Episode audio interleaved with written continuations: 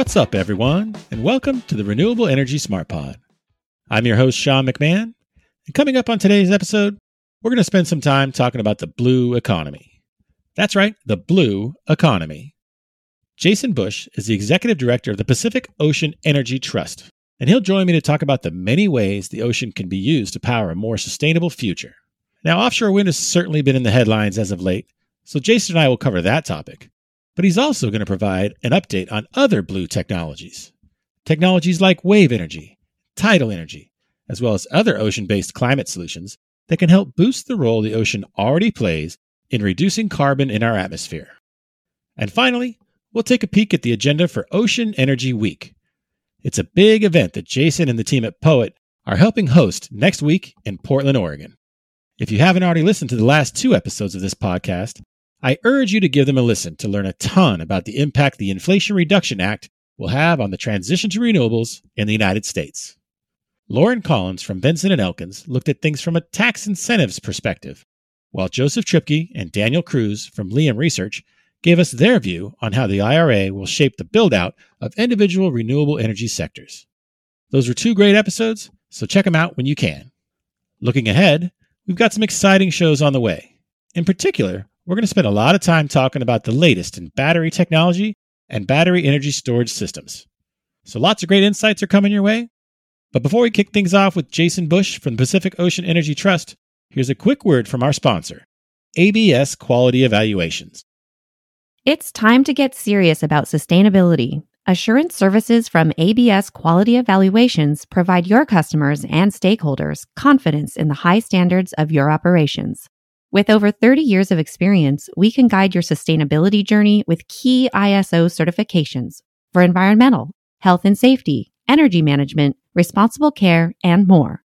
Our globally accredited quality and risk experts can assist you in reducing your carbon footprint, becoming energy efficient, and saving overhead costs. Go to www.abs-qe.com or click on the link in today's show notes to get started today.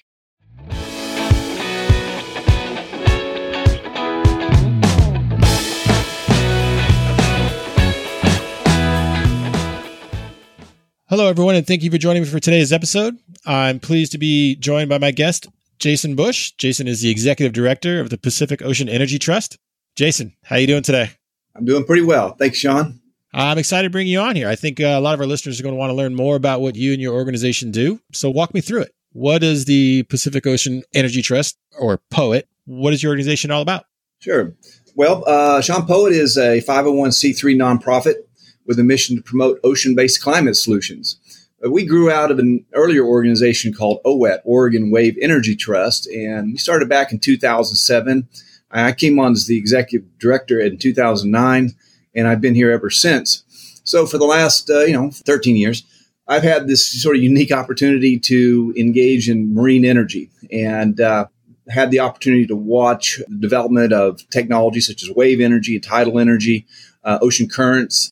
Eventually, our organization, which was originally state funded, transitioned to a standalone 501c3, um, no longer state state funded, and we expanded our our scope to include other topics that are uh, relevant in what we call blue economy, uh, including, of course, offshore wind and then other technologies that might be relevant to reduce carbon from the atmosphere, uh, such as uh, marine CDR or marine carbon dioxide removal technologies, uh, ocean observation technologies, uh, aquaculture, etc.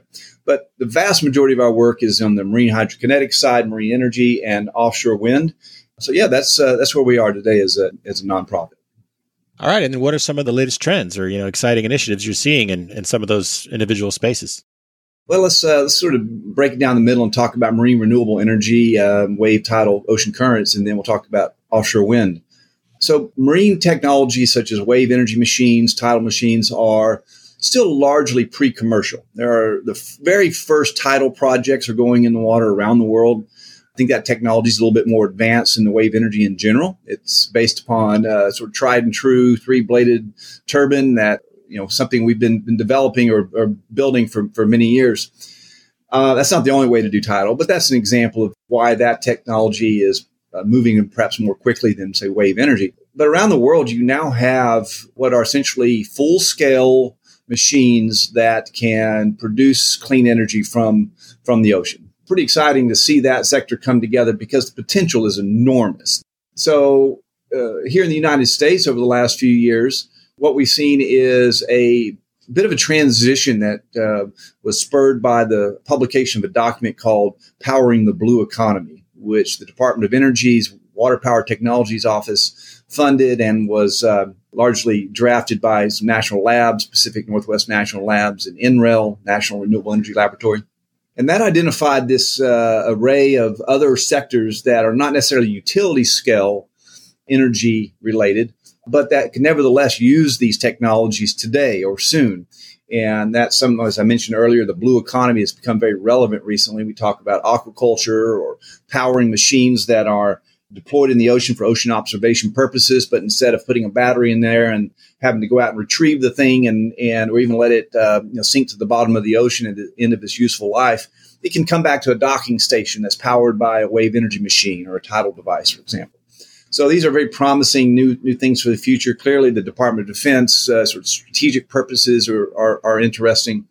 And that's really driven a lot of interest in the blue economy over the last few years. And we're seeing that manifested in um, a program we call TEAMER. It's a uh, DOE funded program that POET uh, administers. And it's a research and development program that allows us to get a number of companies funded to go into research facilities around the country and develop or continue to develop uh, specific aspects of their machine without having to uh, go through the traditional DOE process of a FOA funding opportunity announcement, which from beginning to end is this enormous, uh, multi-layered, uh, you know, years in process. So now we can get out, say, 15, 20 small contracts every cycle, which happens every three months. And so we're seeing a lot of evidence there in the blue economy that clearly companies are responding. And I think it's an exciting uh, future for the marine hydrokinetic sector. And I think it also represents an important stepping stone as these companies build machines that are operating in the ocean environment and they're gaining experience, they're starting to develop cash flow, and they're going to learn from this and, and scale up these technologies so that eventually they will grow into being uh, viable full scale energy, you know, utility scale energy machines. Uh, so that's the marine hydrokinetic side of the house. You want to shift to offshore wind? Yeah, sure. What are you guys all working on in that space? Well, there's a lot going on there, uh, and it's on the on the west coast. It's relatively new. Clearly, uh, you, you, know your listeners will probably be familiar with what's happening on the east coast a lot happening with the bottom mounted offshore wind on the East Coast, as as in Europe, where there's already about six thousand turbines that have been deployed, and they're you know 20 years into that effort. The United States is catching up quickly um, on, on, the East Coast, uh, as indicated by the I don't know 30, 32 separate projects that are in some stage of development there. Uh, but on the West Coast, we have a steep bathymetry. And so bottom mounted technologies aren't going to work for us. And that's why we're looking at floating technologies. And that gives us the ability to put extremely, the largest wind turbines, which are now pushing 15 megawatts, uh, onto floating platforms or other floating mechanisms and put these machines out uh, in, in distances that help eliminate some of the conflicts of certainly around viewshed in the nearshore ocean and coastal environment.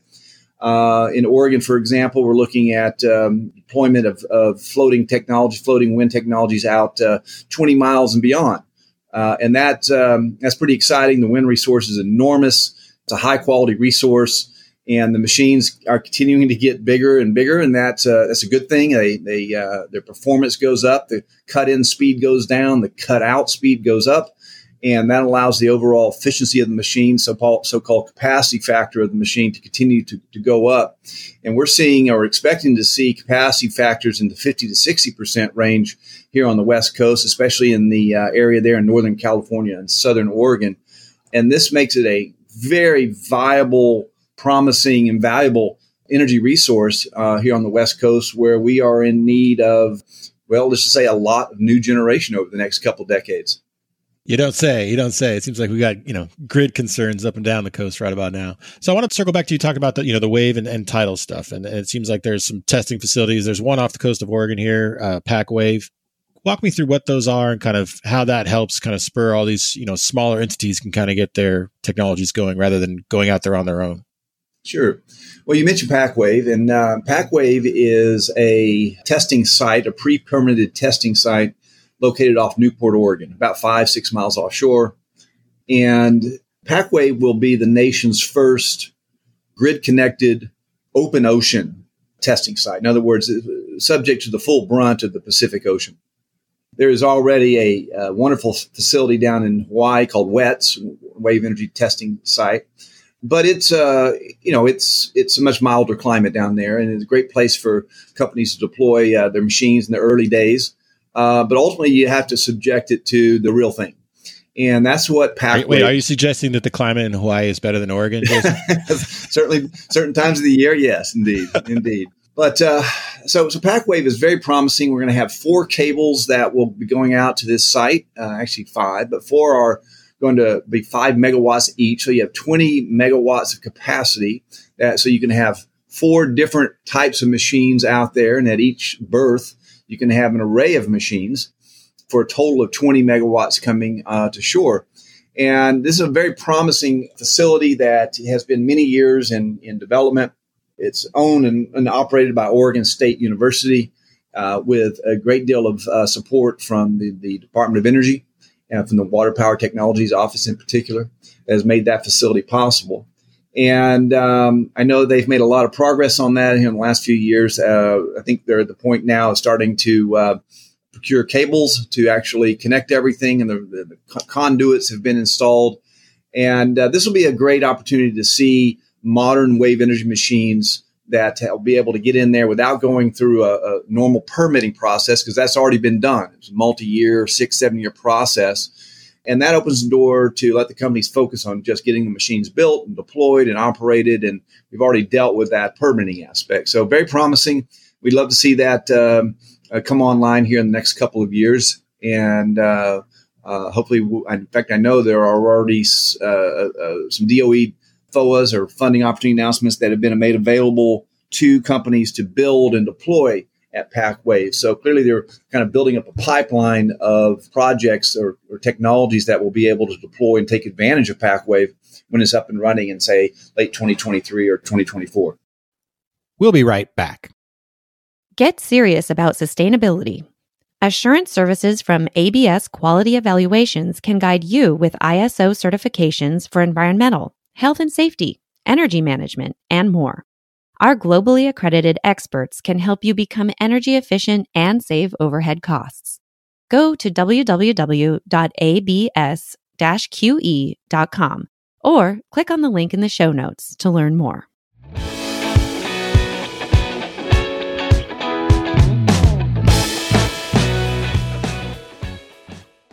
And now, back to my conversation with Jason Bush the executive director from the Pacific Ocean Energy Trust. All right, and then you mentioned earlier offshore wind. You know, obviously the Biden administration's been pretty active in and uh, you know trying to build out that source. I think the goal is to have you know 30 gigs by 2030. How do you see that taking shape? Do you think we're going to get there? How many gigawatts do you think we're going to have off the west coast? You know, what's your overall take on that? Well, I would have to say that my confidence level has gone up several notches over here in the last few months. I'm on the board of Offshore Wind California, OWC. Uh, so I'm, I'm active in California. I, lovely vantage point there to watch that uh, state tackle this opportunity and the challenges that are associated with it. And I'm pleased to say that California, I think, has even exceeded our expectations recently, adopting some numbers that indicate that the state is taking this very seriously and is looking at the sort of the higher scale of development. So, for example, the CEC, California Energy Commission, selected 5 gigawatts, up to 5 gigawatts by 2030, and 25 gigawatts by 2045 as planning goals for the state. And now that puts all the state agencies and, and, and relevant participants on a pathway of trying to find ocean space to accommodate this level of development, which is you know no small challenge to say the least. And of course, there are a host of other uh, important challenges around uh, transmission, maybe first and foremost, establishing a stable market there, ensuring that there is in fact support uh, or demand for this this resource, and supply chain, you build up the port infrastructure, uh, workforce development. So you know some good problems to have, but some serious challenges that will take several years to play out. And certainly, there's some element of build it and they will come. I think the private sector can be very good when they see that opportunity, and you reduce the risk and increase decrease the, the uncertainty of of the uh, the market in California. I think you'll see the companies investing in the kind of infrastructure that will uh, make this sector viable. I should mention that uh, in California, we expect to have leases uh, announced or auctions for those leases uh, in the next few months before the end of this year. And that, that is the expectation. BOEM, Bureau of Ocean Energy Management, has made this clear. And uh, that's very exciting because that's when it gets very real. Companies will compete and win these leases. And of course, that really uh, starts the clock on this because then they get into the five, seven year process of permitting those projects and uh, ultimately getting them built. So no steel in the water before you know 2030, give or take. Um, but clearly, uh, as we saw on the East Coast, uh, once those processes start, there's generally a pretty high level of certainty that uh, all due effort will be made to make it happen. Of course, there will be there will be lawsuits. Sort of factor that into our timing and, and thinking about this, um, especially as the first projects on the West Coast, uh, just as we saw on the East Coast. So shifting up to Oregon, where I live, the process is about a year behind California. We have identified what we call call areas. These are the initial areas that uh, BOEM has identified as being uh, best for offshore wind, uh, reflecting a number of different factors, including the quality of the wind resource, the sort of general viability of development in that area, shoreside resources, and of course, avoiding impacts on the ocean and, and ocean users as, as, best as possible. So we have um, a couple of areas in Oregon, one off of Coos Bay, one off of Brookings, right on the border with California. And the call for information and nominations closed here about a month or so ago. And over the next few months, BOEM will process those comments and they'll come back with what they consider to be the uh, final uh, final areas. They'll start calling them wind energy areas at that point, WEAs, and those WEAs will then be subdivided into auction blocks, and uh, those will be configured as to maximize uh, production, you know, promote um, safety and mariners and transit routes, and avoiding impacts, all the various important elements to, to designing one of these facilities and we hope to see leases for uh, for Oregon in late 2023 or maybe uh, in early 2024. All righty, and then what's it looking like for Washington? Well, Washington is uh, is just now starting to dive in on on offshore wind. There was a uh, what's called an unsolicited proposal. That simply means that a company has proposed a project before BOEM has gotten through its planning process, and that's uh, off Grays Harbor. That has triggered the state of Washington's um, consideration of this opportunity, if you like. And the wind resource in Washington is um, still good. It's still commercially viable. It's just not as good as that area in Northern California, Southern Oregon, that we sort of collectively call the Del Norte area. That's where you have, you know, pushing 11 meters per second wind resource. This is where you just get the highest possible wind, you know, wind quality uh, project, and, and of course that's where uh, the, the economics of the project make the most sense, especially early in the process here. Meanwhile, Washington, you know, they've got uh, adequate wind resource, and having participated in uh, some ongoing conversations up there and, and, how that state wants to engage, it's clear they're they're being very proactive about it. They've already convened a group of state leadership to talk about how the state wants to move forward with offshore wind. And I can tell you for sure, they're definitely looking at the supply chain component of this. Port of Seattle uh, clearly interested in the sector. And I think that even though it is, you know, fair distance from maybe the heart of the wind resource there on the Northern California, Southern Oregon border, the port has significant infrastructure capabilities in a way that we don't have in, in Oregon or even in California, where we're looking at far smaller ports uh, like Humboldt and Coos Bay that will need to gear up in a big way to be able to support this sector. And I think uh, you know Port of Seattle is, is eyeing that opportunity, and, and rightly so. Okay, I want to follow up on one thing real quick. So you mentioned earlier the you know ocean-based carbon uh, resolution technology. So, what are those? Huh. What are those? How do those well, work? there's a suite of ways that we can pull carbon out of the air. Some of those technologies are just simply a form of a scrubber. It uh, uses a chemical reaction to, to pull carbon directly out of the air. You can do that. Of course, it has to be powered, and it would have to be powered from a renewable resource. Partner that uh, technology with wave energy or offshore wind.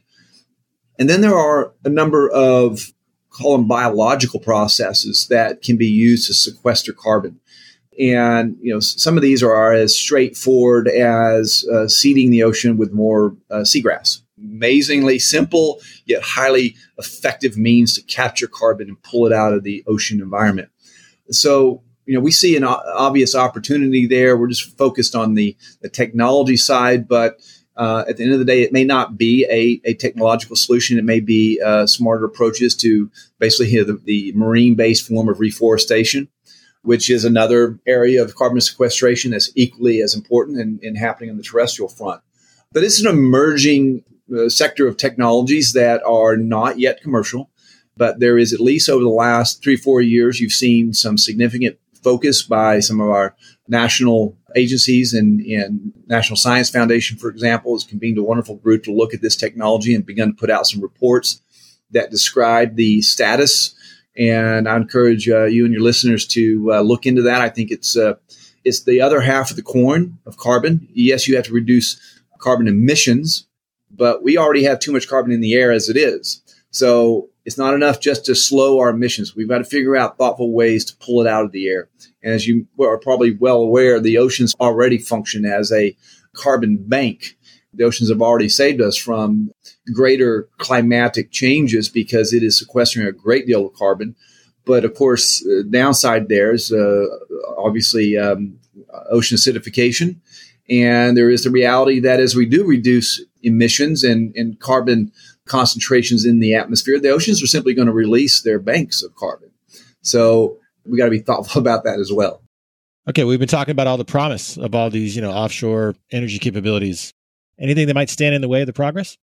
Well, certainly uh, a number of things. We've already mentioned uh, the sort of practical issues of transmission. You got to get the generation to load, port infrastructure, workforce development, et cetera. But you know, it's also people need to keep in mind that when we talk about ocean energy development, offshore wind development, we are talking about ocean space. And the oceans are still, you know, they're busy places and they're used for a lot of different uses, including marine transit and, of course, commercial fishing.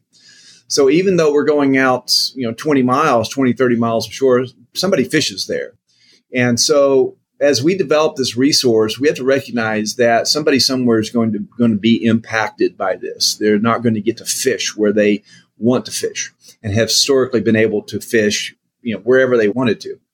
And so we have to be thoughtful about that. Um, we are going to affect these folks, and that that's why there's been a lot of focus at the, the BOEM level, Bureau of Ocean Energy Management, and the leases that are being let, you know, which are essentially the contract for allowing this project to move forward. It's like, how are you going to provide the fact that we are going to be impacting someone who has historically used that area?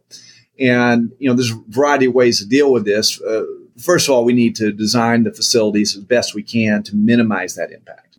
But it's never going to be zero, right? It's just the reality of the situation. You can't build a highway or a church without impacting somebody. So just the reality of, of energy development. And then the second approach is to uh, mitigate those impacts. In other words, how do we compensate, uh, say, uh, commercial fishing fleet that historically uses a particular area? and that's where the BOEM, I think BOEM has been very proactive on this, as well as the the offshore wind industry, which we recognize that we are going to have these impacts, and we need to come up and be very transparent about coming up with ways to uh, compensate for those impacts. And that has increasingly become, uh, you know, an accepted part of the BOEM lease. You know, luckily, at the end of the day, the upside of offshore wind versus the impacts is a it's kind of a pretty clear delta there. We're talking about tens of billions of dollars of economic development to do offshore wind projects. You know, a, a gigawatt project is somewhere between three and five billion dollars, and it's going to be operating for 20, 30 years. We've already seen from Europe and from the East Coast what these numbers look like and the number of jobs that are going to be created. So we're talking about just thinking about Oregon, for example. If we develop, say, three to five gigawatts of projects over the next couple decades, we're talking about tens of billions of dollars flowing through the Oregon economy. And yes, we're going to have an impact on some folks. So let's make sure that we address that up front transparently and provide a mechanism to help make them whole while recognizing that you know sometimes we have to make tough decisions. And it would be wonderful if we could just come up with this new magic energy source that is you know magically has no environmental impacts and no impacts on anybody anywhere. Unfortunately that doesn't exist. And that does raise the other major topic which is environmental impacts I'm pleased to say that this is an area that as an organization and individually I've, I've watched for almost 13, 14 years. You often hear that folks say, well, we don't know what this is going to do. The reality is we actually have a pretty solid idea of what it's going to do because it's already doing it. Uh, again, 6,000 turbines in the water in Europe, thousands of miles of cables in the water. And while we have different species and different uh, you know ecosystems in a sense, the way these things function is is is common. So we have been studying this for, for a great deal of time, and we actually started with marine hydrokinetics, the cables, the anchors, the acoustics, the uh, various pieces that are common across both marine hydrokinetics as well as offshore wind. The difference with offshore wind is that you have the bird issue essentially, which we're well aware that uh, you know spinning blades and, and birds don't get along. So there's uh, a great deal of effort looking into how to, minimize those impacts, and there's made a lot of progress from the first days of wind development. We've come a long way to reduce those impacts. It's never going to be zero. It's always unfortunate, um, but uh, a lot of efforts being put into better understanding this and, and minimizing those impacts. So uh, certainly some significant challenges. I think it requires leadership, bold leadership, to pick this issue up it's a significant opportunity and, and, it represents significant challenges. And what I think we we do ourselves a disservice as a state, uh, as as a people, of not uh, treating this as a, in an open, public, transparent forum where we can discuss these topics openly, sort of dispense with the hyperbole. Uh, get to the reality of, of the impacts and the issues and fix them and move forward and address climate. Okay, now I want to just shift gears a bit. You know, we've got the big conference coming up here, starting in a couple days, the Ocean Energy Week right here in Portland. So, what can you tell me about that? I know POET's, you know, obviously helping put it on. So, anything you're looking forward to in particular from all the activities that week? Sure. Well, so uh, Ocean uh, uh OREC, uh, Ocean Renewable Energy Conference, now in its what 15th year. and It's a very popular event with the marine hydrokinetic sector. We've been hosting it in Oregon since the beginning. Uh, this year it's in Portland. It's going to be uh, the 14th and 15th of September. This is looking, this is promising to be our best event yet. We're partnering with a couple of other events. I guess one is called METS and the other is UMERC, Marine Energy Research Coordinating Program. That is a program that POET uh, administers on behalf of the Department of Energy. So between METS and uh, UMERC and OREC, we sort of combined all this, and it's promising to be our biggest event yet. So OREC routinely attracts um, participants from, of course, wide range of sectors, including the industry, technology development, project developers uh, from Department of Energy, the national labs, university researchers. We have a wonderful contingent coming over from Europe this year. I think there's 11 or 12 members of that group called uh, European Leaders in Blue Economy or Blue Energy. The, the whole event goes for three days, so uh, we're looking forward to it. We got a lot of exciting um, things happening there. I think there were around 65 as part of the UMERC METS presentations. We have 65 oral presentations and 40 poster sessions representing universities and labs from across the United States. I know that we received a lot more abstracts than we anticipated, which shows a lot of interest, and, and uh, that's wonderful. UMERC is, is a new program that uh, is, is administered by POET, and its intent there is to provide a platform to facilitate discussion and, and knowledge transfer and collaboration between universities and, and industries and national labs. So uh, UMERC is just kind of getting set up, and this is our first major event.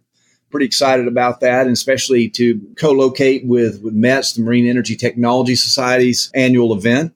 Uh, so we're looking around 250 people, I think, are, are registered at this point. Uh, it looks like the numbers are still going up. We still have a couple weeks before the uh, actual event. And uh, we even got uh, Senator Merkley is going to send us a, a, a video this year. Uh, I guess he's got other things going on to keep him busy in D.C. we're excited to, to, feature Senator Merkley's comments supporting um, marine energy. So it's looking pretty good. Cool. Any, um, I was digging through the agenda. Any panels or presentations that caught your eye as being, you know, oh yeah, cool uh, or high tech or futuristic? You know, uh, some of some of all. Yes, uh, pretty excited about several of these. I think one of the things here that is important. Uh, is a newer angle for us as part of the, the UMERC event on Wednesday.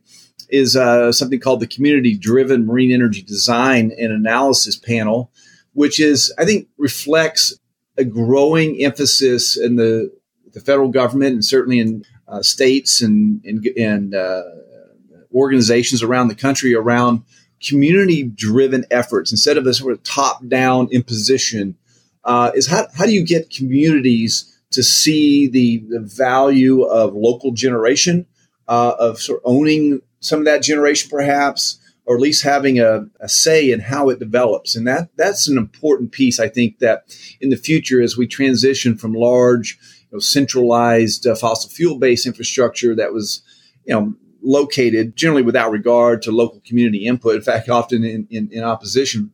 The future we hope will be more community driven. So we've got this wonderful panel that's being moderated by Dr. Shana Hirsch from University of Washington.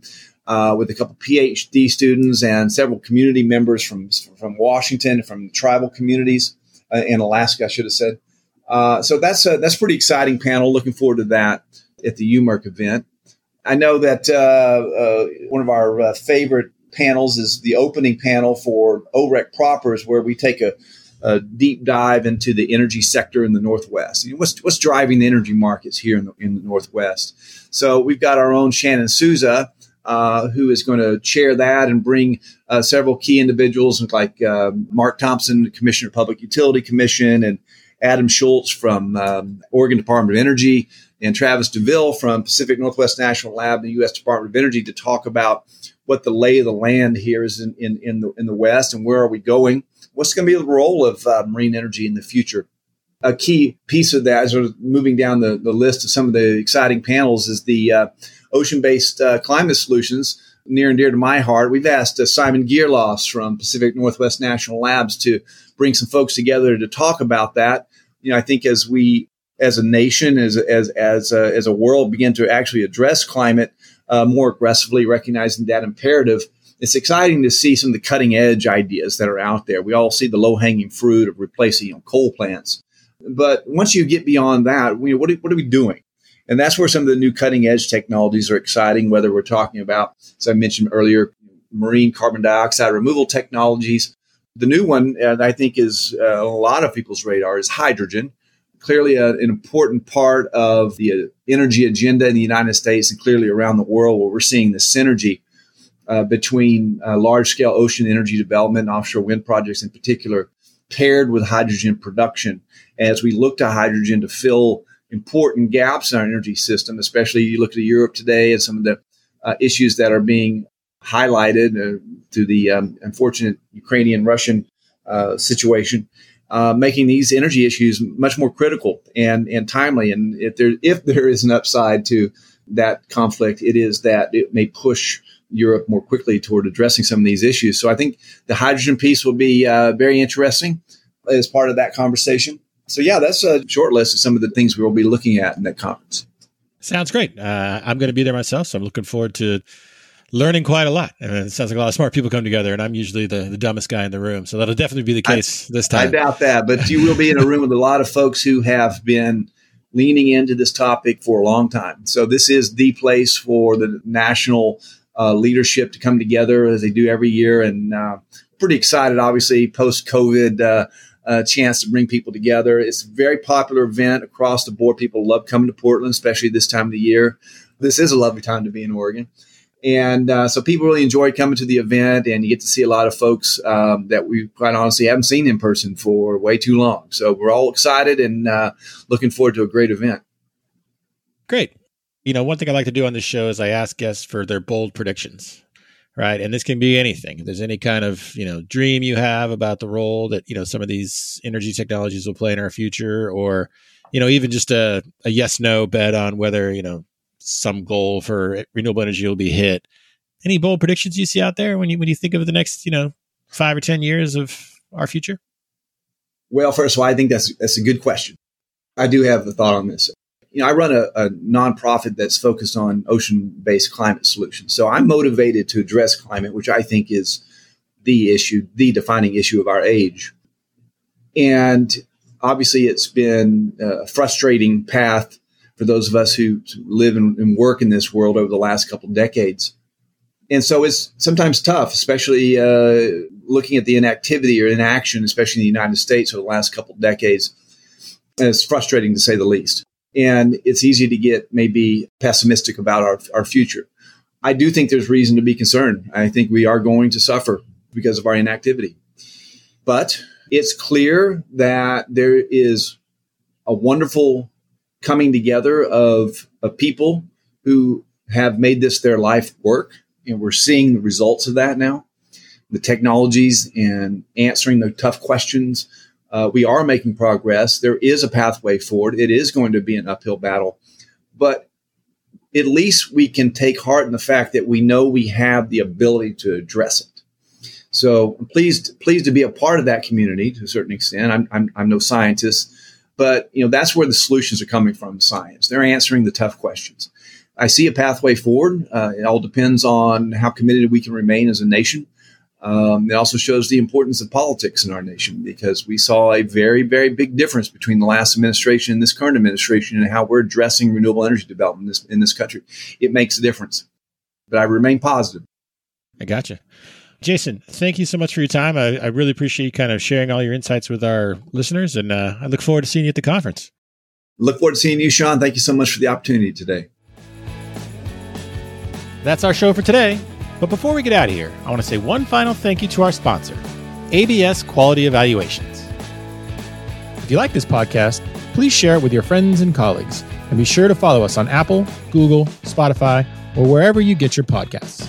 You can also follow us on Twitter, where our handle is at RenewablesPod.